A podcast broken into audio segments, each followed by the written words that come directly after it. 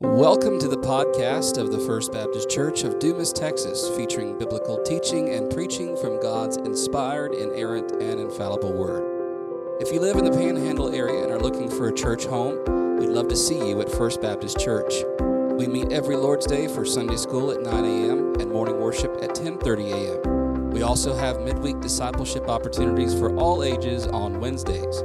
For more information, visit us at fbcdumastx.com. That's fbcdumastx.com. You can also find us on Facebook and Instagram. Now open your Bible as we explore God's Word together. Would you turn in your Bibles to 1 Timothy chapter 4?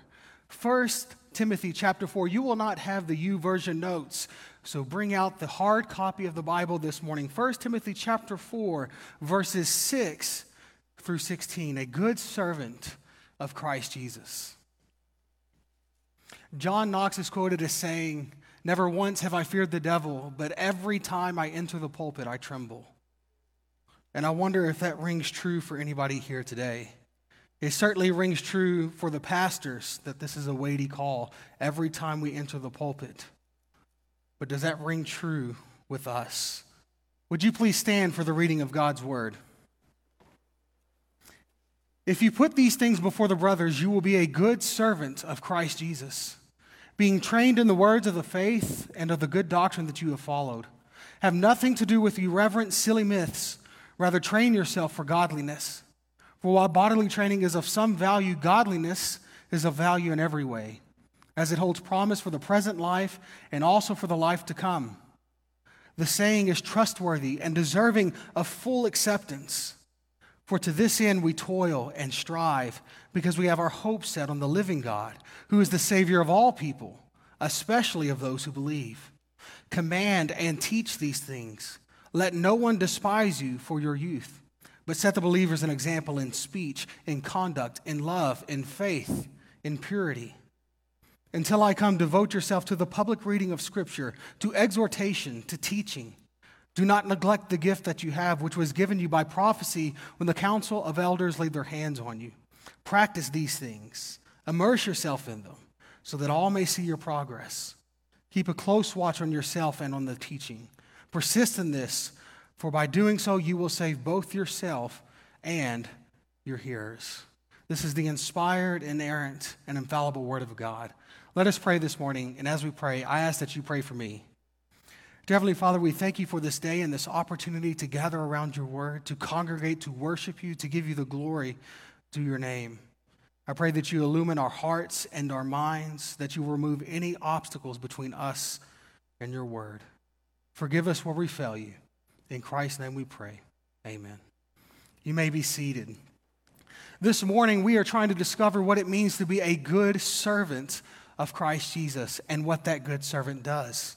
So, first and foremost, we need to know what a servant, a good servant of Christ Jesus, looks like the picture of a good servant. And we see this unfold starting in verse 6. He says, If you put these things before the brothers, you will be a good servant of Christ Jesus, being trained in the words of the faith and of the good doctrine that you have followed. If you put these things before the brothers. So, what are the things that are to be put before the brothers? Well, there's debate among scholars whether he is specifically referring to chapter 4, verses 1 through 5, the warning of the false teachers and the false doctrines that come from, or if it is everything in this letter altogether, because we see this theme of these things, teach these things, command these things, put these things before the brothers. And really, in discussing with the pastors, we say it's not either or, but yes and amen. We need to be aware of the false doctrine and teachers, but also of what it means to be a good teacher, a true servant of Christ Jesus as well, the whole scripture of God. And if you put things, things before the brothers, you will be what? A good servant of Christ Jesus. That's what we're looking at today. And the word that Paul chooses to use here is diakonos, which is the exact same word that he uses for deacons. Now, this Timothy is a pastor, and he is writing specifically instructions for the pastor Timothy. So, does Paul have his offices confused? Is he calling Timothy an official deacon as well by default? No, because as we saw in chapter 3, the qualifications for a pastor and a deacon are almost identical except for one thing, and that's the teaching role. pastors will serve the church by leading and teaching, and deacons lead in the church by serving. And if both fulfill the God given role of pastor and deacon as described in this letter, then both are a good servant of Christ Jesus. This is what we're after. But the first way in which he describes the picture of a good servant is found here being trained in the words of the faith and of the good doctrine. The first and foundational picture of a good servant is that he trains in Scripture, being trained in the words of the faith, the words, plural, all of the words of the faith. This is just a way that we summarize Scripture. A good servant of Christ Jesus is being trained in the entire Scripture, all of the words of the faith. But notice it doesn't stop there, it leads into the good doctrine that you have followed as well. He trains in Scripture and in good doctrine. And Baptists are kind of finicky about this. Baptist pastors can be finicky because they'll say, no creed but Christ. I don't need doctrine, I have the Bible. Well, the problem is the Bible says that you need to train in the scriptures and in the good doctrine. How do we tell what the good doctrine is? The foundation, the scriptures in which the doctrine is derived. And so a good servant of Christ Jesus trains in the scriptures and leads to the training of the good doctrine that you have followed. Notice that. Have followed. The past tense of this is bringing this back to the foreground, meaning Paul is telling Timothy, you have made a commitment in the past to train in Scripture and train in the good doctrine, but now he is saying, bring this back to the foreground because you need to being trained, being trained in the words of the faith and of the good doctrine, not just in the past. And I wonder if that rings true for us here today, because pretty much everybody that I see here are born again Christians that I know for sure that have been saved for quite some time. And we have made commitments to train in Scripture and in good doctrine, but do you need that to be brought back to the foreground, just like Paul is doing so for Timothy? So, a good servant of Christ Jesus trains in Scripture.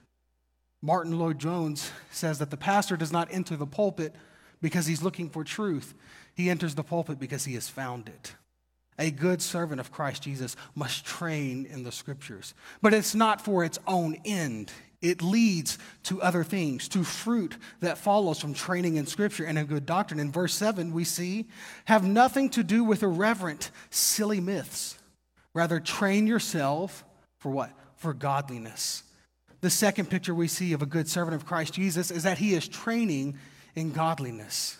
Godliness is the goal of this entire passage. And really, it's the goal of the entire book of 1 Timothy. 15 times godliness is used in the New Testament, and nine of them are in this book alone. Godliness is the goal. But notice, in order to walk in the goal, you have to what? Train yourself for godliness. Well, how do you train? It's the same language that we used in the previous verse. The immediate context to train in godliness, you must first and foremost be training in the scriptures and of the good doctrine if you are to train yourself in godliness. You need both doctrine and godliness or doctrine and life. Matthew Henry commented that those who teach by their doctrine must teach by their life as well, else they tear down with one hand what they build up in the other. You need godliness and doctrine, scripture. You need both of these hands in hand, hand in hand, and you need to train in these things to give your effort, this physical language use of training, of giving commitment and dedication and effort and focus towards these two things. But in order to do that, you have to avoid some pitfalls that he warns about in verse 7. Have nothing to do with what? Irreverent, silly myths. Literally translated as have nothing to do with fables fit only for old women is how it literally reads. If you have an NASB, that's how it reads. Have nothing to do with fables fit only for old women. Something akin to what we would say is what? Old wives' tale. Old wives' tale.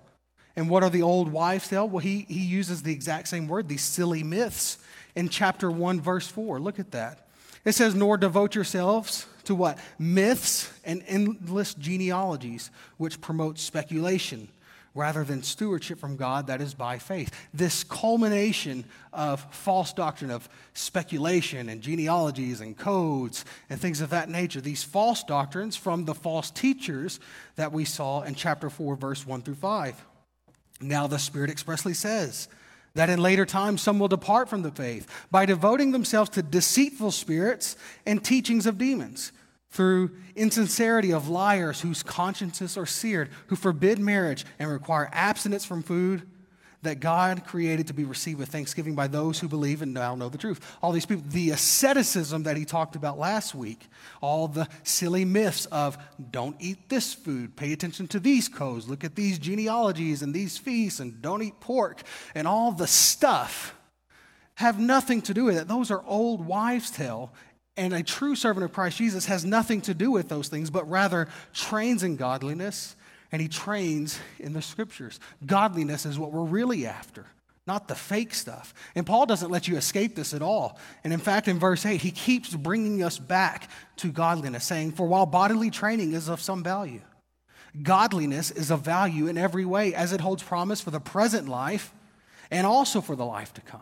This is the why godliness is important because it's good now and it's good in the life to come.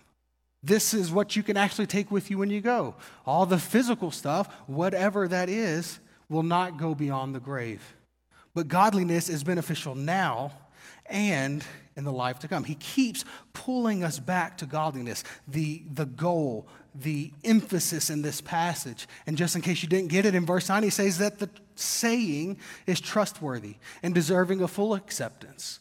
Paul has five trustworthy sayings, and this is number three. They're almost like bookmarks of emphasis throughout his epistles that these are the important things. So he stops here. He puts a bookmark saying that the saying is trustworthy and deserving of full acceptance. This is an extra emphasis, perhaps you would see, in truly, truly. It's extra important. And Paul only does this for two of the five trustworthy sayings, saying that this is deserving a full acceptance. The saying, what is the saying? The immediate context, verse 8, that godliness is good now and in the life to come. He keeps pulling us back to the goal of godliness. He won't let you escape because the picture of a good servant is to train in Scripture and train in godliness. Same thing, emphasizing this in verse 10 For to this end we toil and strive because we have our hope set on the living God, who is the Savior of all people, especially of those who believe. For to this end, what's the end? The end is the trustworthy saying What's the trustworthy saying? That godliness is good now and in the life to come. To that end, do we what? We toil and strive. And you can see that same language from verse 7 training yourself in godliness, training yourself in Scripture. You are giving your energy and time and focus to that end. You are striving towards that end because we have our hope set on the living God. And this is just Old Testament language, the living God, comparing and contrasting the true God from the false gods. So he compared the false stuff, the asceticism, to the true stuff, godliness. And now he's comparing the true God and false idols. Because the God is described as a living God, and idols, by definition, are what? They're dead. Just tie it in. Calves, golden calves, they're not animate objects, they're not real. And the things that flow from these false gods are the things like the asceticism, the genealogies, the myths, the fables, all the junk. But instead, we have our hope set on the living God. And he describes this living God as what? The Savior of all people, especially of those who believe. Now that's interesting. Just in case you didn't know, I'll just tell you this is interesting because people stumble and mis- misuse and abuse this part of this passage. Who is the Savior of all people? The real God, the living God, is the Savior of all people, especially of those who believe. And some people stumble into the heresy of universalism.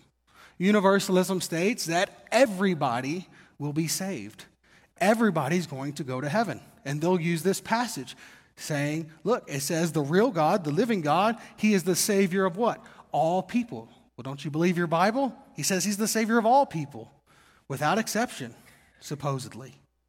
The problem is, is that we see a, a, a difference in without exception versus without distinction.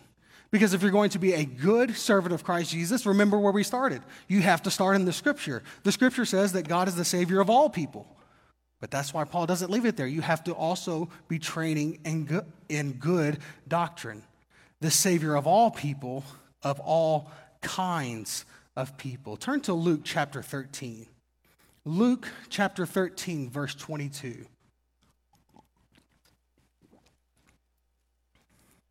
If we are to be a good servant of Christ Jesus, we have to follow Christ. That's what it means to be a Christian.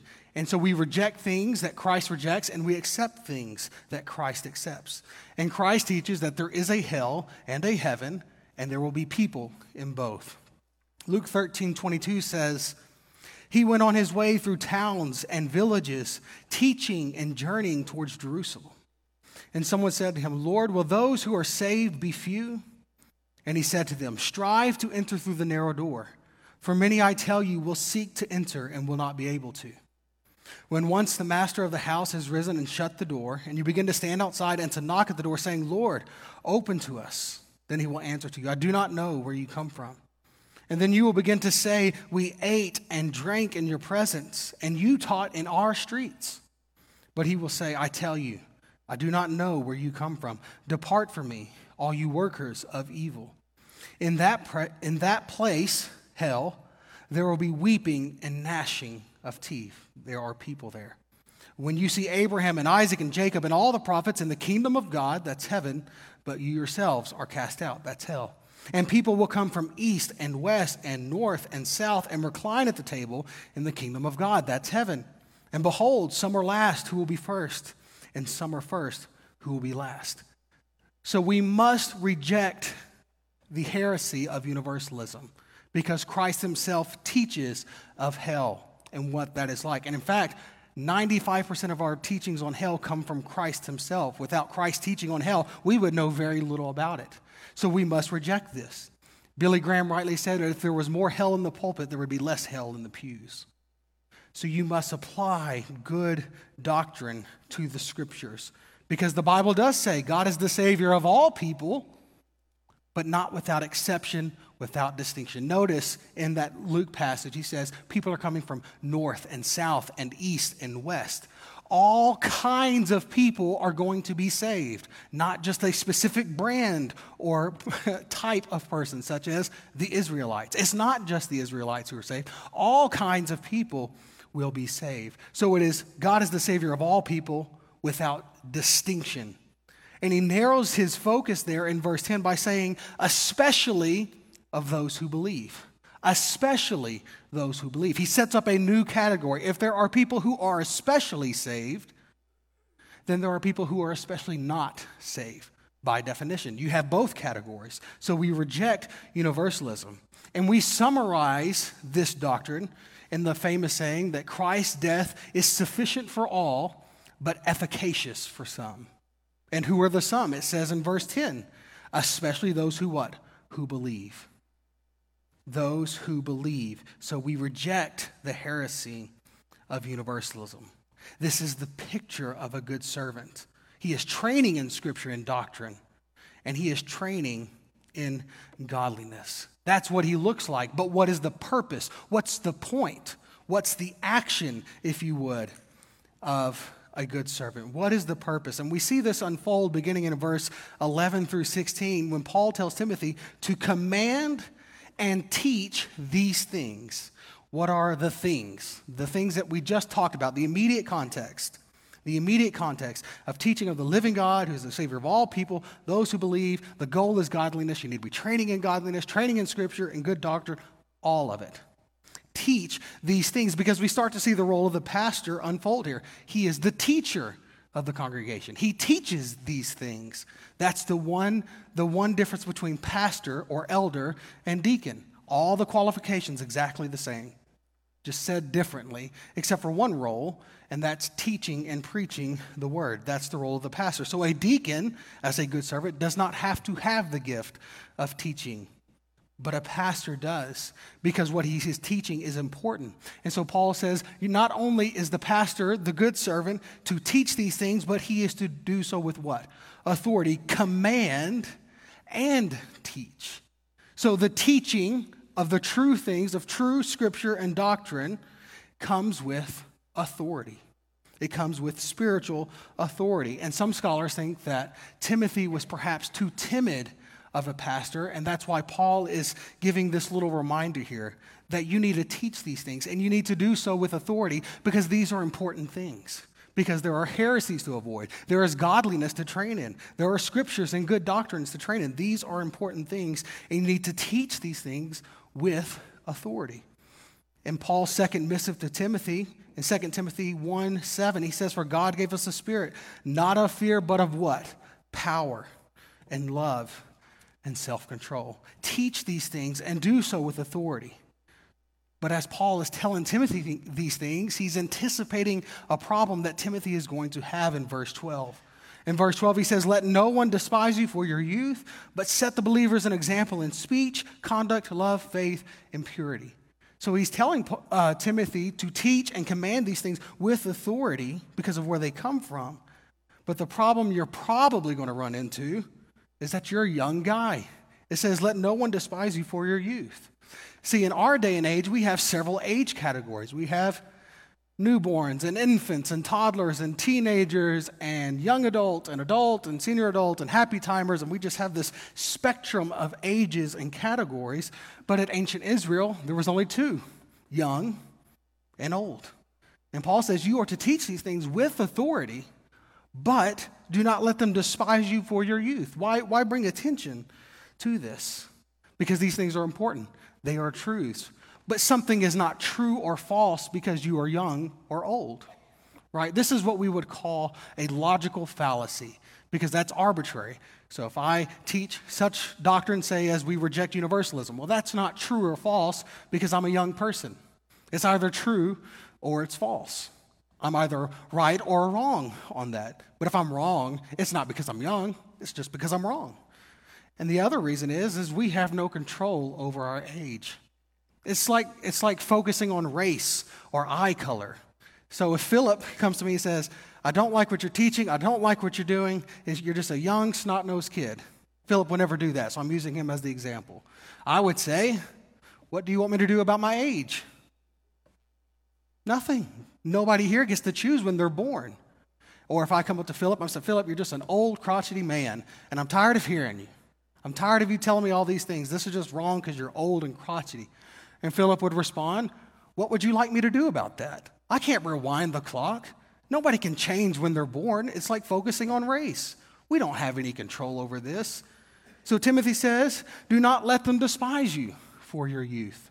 As one commentator put it, the congregation is to treat their pastors as a Timothy and not a Timmy. As a Timothy and not a Timmy. And really, First Baptist Church can say yes and amen to these things because we have a history of young pastors who have faithfully served this church for over 125 years. Ed Rogers was 27 years old when he came here, and he served the church for 34 years. Dan Turner served the church for 26 years, and he served and he came in view of a call at age 26. Zane Powers has served for nearly 20 years, and he came here at the tender age of 21. I was 24 when I came here. Matt Price was 35 when he came here. These are all young numbers by any stretch of the imagination. These are all young pastors. But Paul says, don't let the congregation despise you for your age. Don't let them despise you for this, but instead, the antidote to the anticipated problem is to what? Set the believers an example in speech, conduct, love, faith, and purity. So, the primary and foundational purpose of the pastor is to set the example.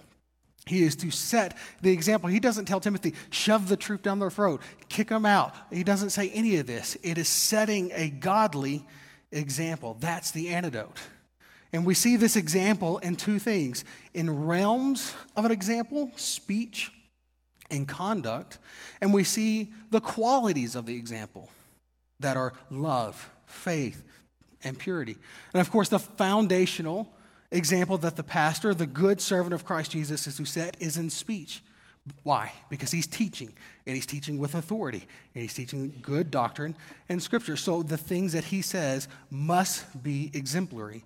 An exemplary speech is marked by truth. In Ephesians 4 25 says, Therefore, having put away falsehood, let each one of you speak the truth with his neighbor, for we are members one another.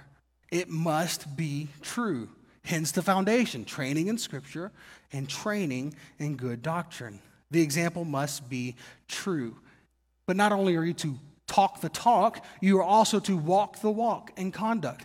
Your doctrine, what you teach, what you say, must be true, but your life must also be an example, a reflection of that true doctrine and life. Training in Scripture and in godliness, hand in hand. He never lets us get away from this. We need both of these realms as an example for the congregation. And he describes this realm of example with love, faith, and purity. Love is, of course, the crowning Christian ethic. It is the foundation of the fruits of the Spirit. It is a gift from God. Faith or faithfulness, as well, is also a fruit of the Spirit. It's a gift from God. Are we praying for our pastors that they are growing and receiving in abundance the gift of love and faith and purity? And this final descriptor is purity. And of course, Jesus talks as you need to have purity of heart, purity of motive. That's, of, that's of course true. But I think for this letter, it's not less than that, but it's more than that.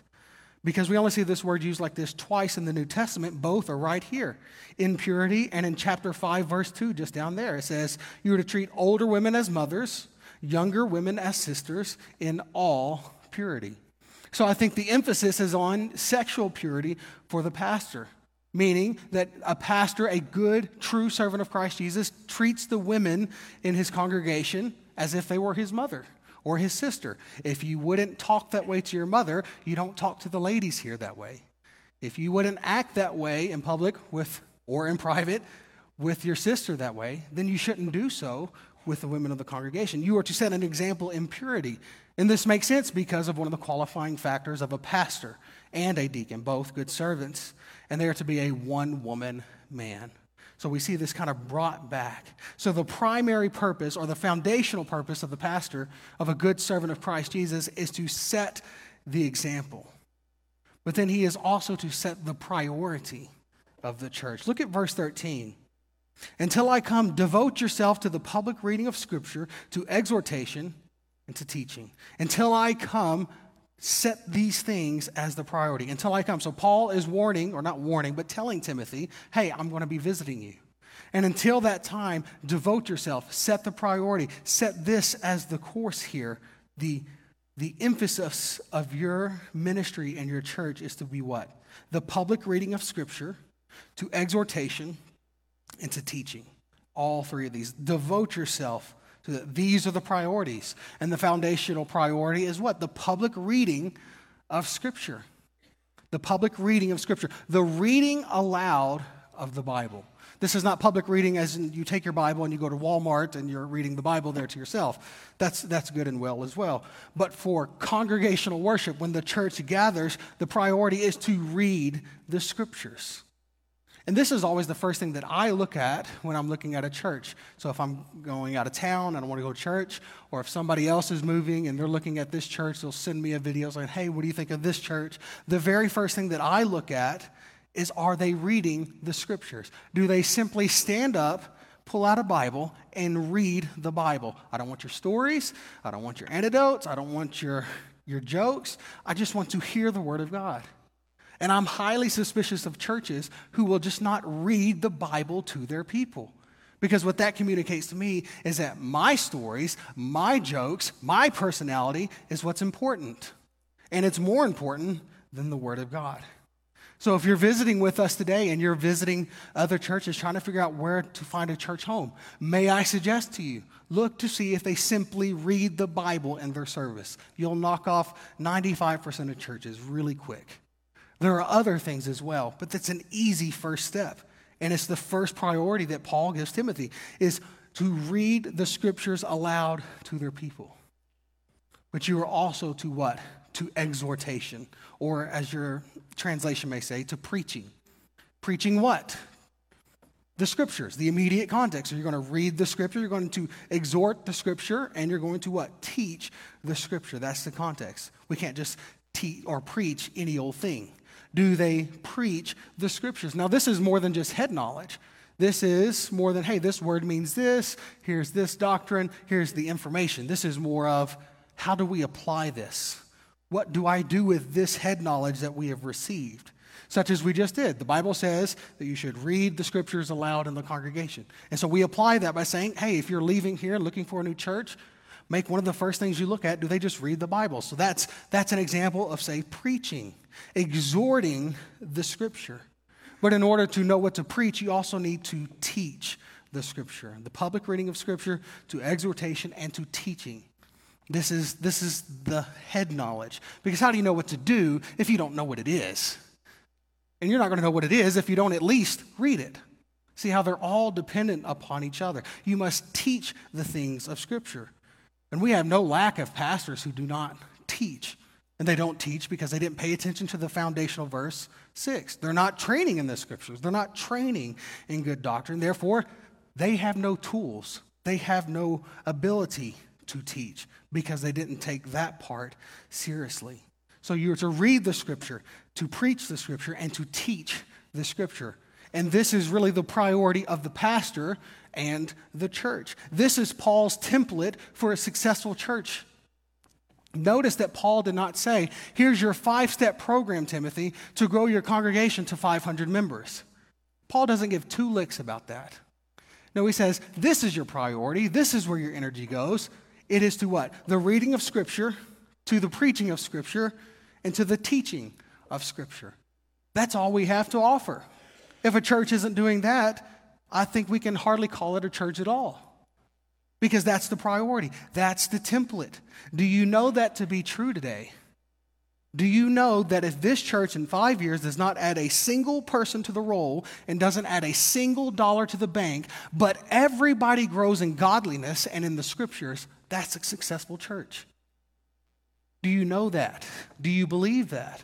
Or do we like our ears tickled by false doctrine and false teachers and all the stuff, the don't eat the pork and look at these genealogies and these codes and all the number, all the junk. Or do we take scripture serious in saying this is where our energy goes, not to there? So, the purpose of a pastor, of a good servant of Christ Jesus, is to set the example and set the priority of the church. In regards to the priority, in verse 14, he tells us, Do not neglect the gift that you have, which was given you by prophecy when the council of elders laid their hands on you. Do not neglect the gift. What's the gift? Immediate context teaching, preaching, and reading the word. Do not neglect this gift. And we can be thankful and say yes and amen to this instruction because we do have a senior pastor who reads the scripture, who teaches the scripture, and takes these things serious. He doesn't allow the other pastors to neglect the gift of preaching and teaching. Why? Because that's the priority, that's the template. So, this is what we are doing this morning. We are not neglecting this gift because it's the priority. And we can be thankful that we have a senior pastor that does that. He's not just pulpit fill in whenever he's gone, he's actually here this morning. In fact, I've got to hear Zane preach more since Matt has been here than any other time. And I can't say that of maybe but one other pastor out of dozens that I know because they take the scripture seriously when it says, do not neglect the gift. Pastors, do not neglect the gift that you have. And if it's a gift, it was obviously what? Given, which was given you by prophecy when the council of elders laid their hands on you. The gift was given by God. Church, do you know that churches, in and of themselves, do not make pastors and do not make deacons? No, we simply recognize pastors. God gives the gift of teaching and preaching, but we simply recognize what God has done. God gives the gift of service for deacons. We simply recognize what God has done. And we see this in this picture here by prophecy when the council of elders laid their hands on you. This is just an ordination service, the laying on of hands, the Old Testament image, Joshua and Moses, the transferring of power, if you will, or the submission to authority. We recognize what God is doing right here. We didn't make this happen. We recognize that this is happening by the laying on of hands, by an ordination service. And notice who is laying on the hands. It's elders, not elder but elders, plural. Every time we see the office of pastor or elder, it is always in the plural. That's the biblical example. Is a plurality of elders, whether lay or professional. That part doesn't matter necessarily in and of itself. But it does matter that is a plurality of elders because that's the biblical example. And again, we take the Bible serious. And of course, we say yes and amen to this. This church, as far as I know, has always had a plurality of pastors. Because if you only have one person leading the ship, typically that person has their particular strengths and weakness, and they start to lean one direction until they topple the ship over and it becomes shipwrecked. And that's the language that Paul uses, that we want to avoid those things. And one of the models that we see to help us avoid that is a plurality of elders, because I have my strengths and weaknesses, and the weaknesses are many. But my weaknesses and strengths are different than Matthew Price's and different than Zane Powers. And so we come together to make sure the ship stays balanced so that way we don't lose the priority in the example. We bring our own strengths and weaknesses to the table. Proverbs 27 17 says, As iron sharpens iron one man sharpens another. So, the biblical model that we see is a plurality of elders, and they are to not neglect the gift which was given by God, and the church affirms in ordination. But instead of not neglecting the gift, the positive side is verse 15 practice these things, immerse yourself in them, so that all may see your progress. Notice that Paul says you are to practice these things. What is these things? The gift which was given. What is the gift? The teaching, preaching, and reading of the word, the immediate context. Practice these things. And I take encouragement from this verse because I literally have to practice my sermons. I literally have to take my Bible after all the notes and things in there. I have to go find a, a barren practice room somewhere in the church where nobody can see me, and I have to run through the passage, oh, a dozen times at least. And the very first time that I ran through this passage, I had a little heresy slipped out at the beginning. Totally accident.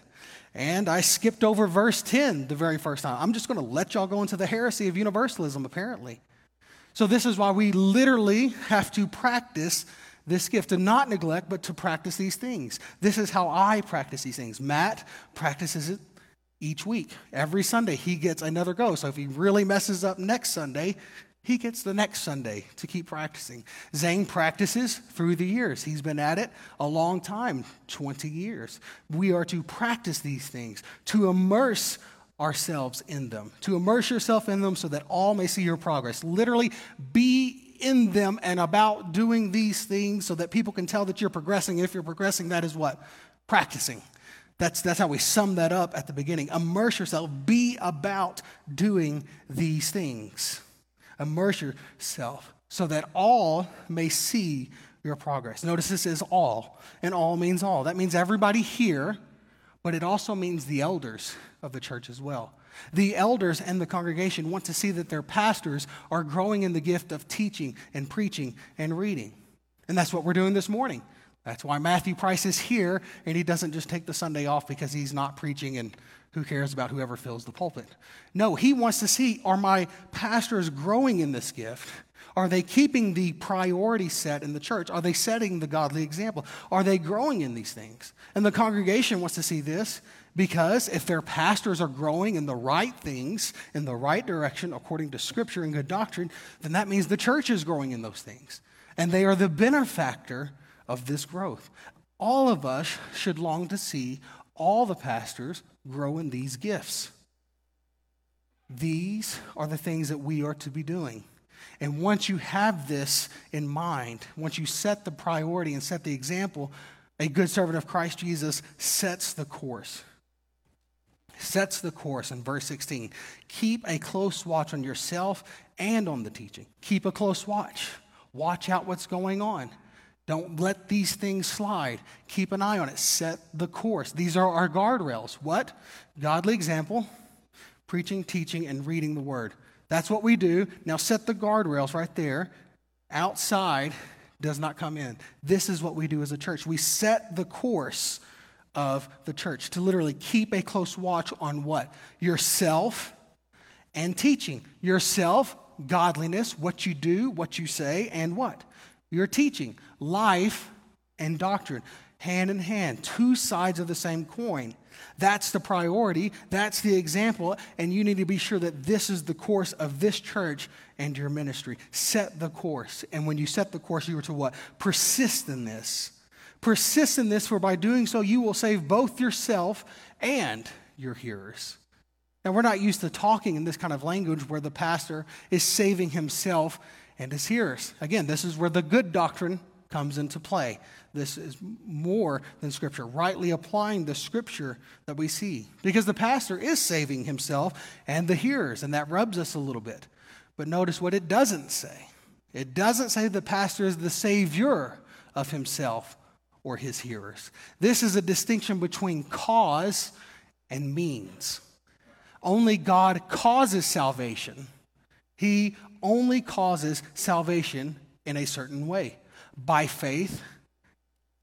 We are saved by grace through faith in Christ according to the scriptures and for his glory. That's the path. God causes that to happen, but God also ordains the means by which that happens. He doesn't use other things to save anybody. He has ordained the means as well as the ends. He causes the salvation, but he causes it with these means. That's why it's important to set the course, to keep these things the priority, to set the godly example, because this is how what God has done to ordain the means. Romans 10 14 says, How will they call on him in whom they have not believed? And how are they to believe in him who they have never heard? And how are they to hear without someone preaching? And how are they to preach unless they are sent? As it is written, How beautiful are the feet of those who preach the good news. This is the only means by which God has chosen to save men. It's not through, you see, a beautiful sunrise, salvation. No, by grace through faith in Christ according to the scriptures for his glory alone. This is the only means by which God will save anybody. The gospel, the good news that Christ died according to the scriptures that he was raised on the third day according to the scriptures. And these scriptures need to be trained in and preached. So, church, do you feel the weight of where we started? Of why John Knox would say something that never have I feared the devil, but every time I enter the pulpit, I tremble. Do you feel that weight with the pastors this morning? Because guess what? It's not just us, it starts here. But, fathers, are you setting the priority? Are you setting the example to your wives and children? Are you training in the scriptures? Are you training in godliness? Are you preaching to your family? Wives, are you doing the same thing with your children? And for everybody else, when we leave here today, do we feel that weight that nobody will be saved apart from Christ? Are you preaching the scriptures to a lost world?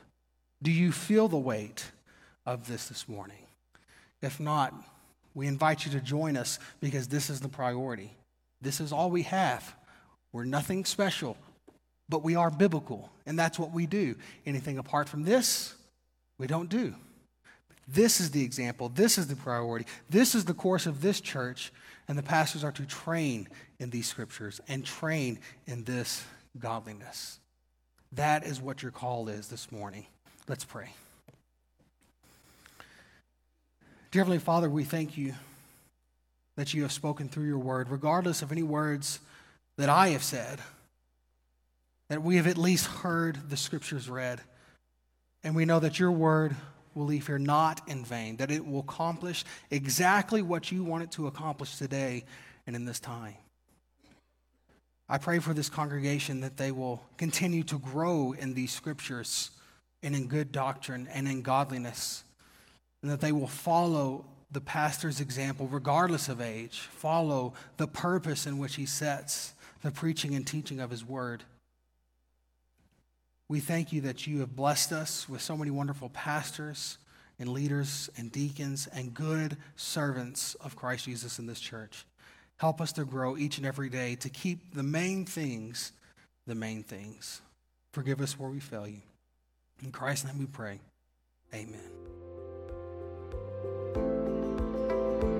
Thanks for listening. For more information about what it means to follow Jesus as Lord, you can email us at fbcdumas at hotmail.com.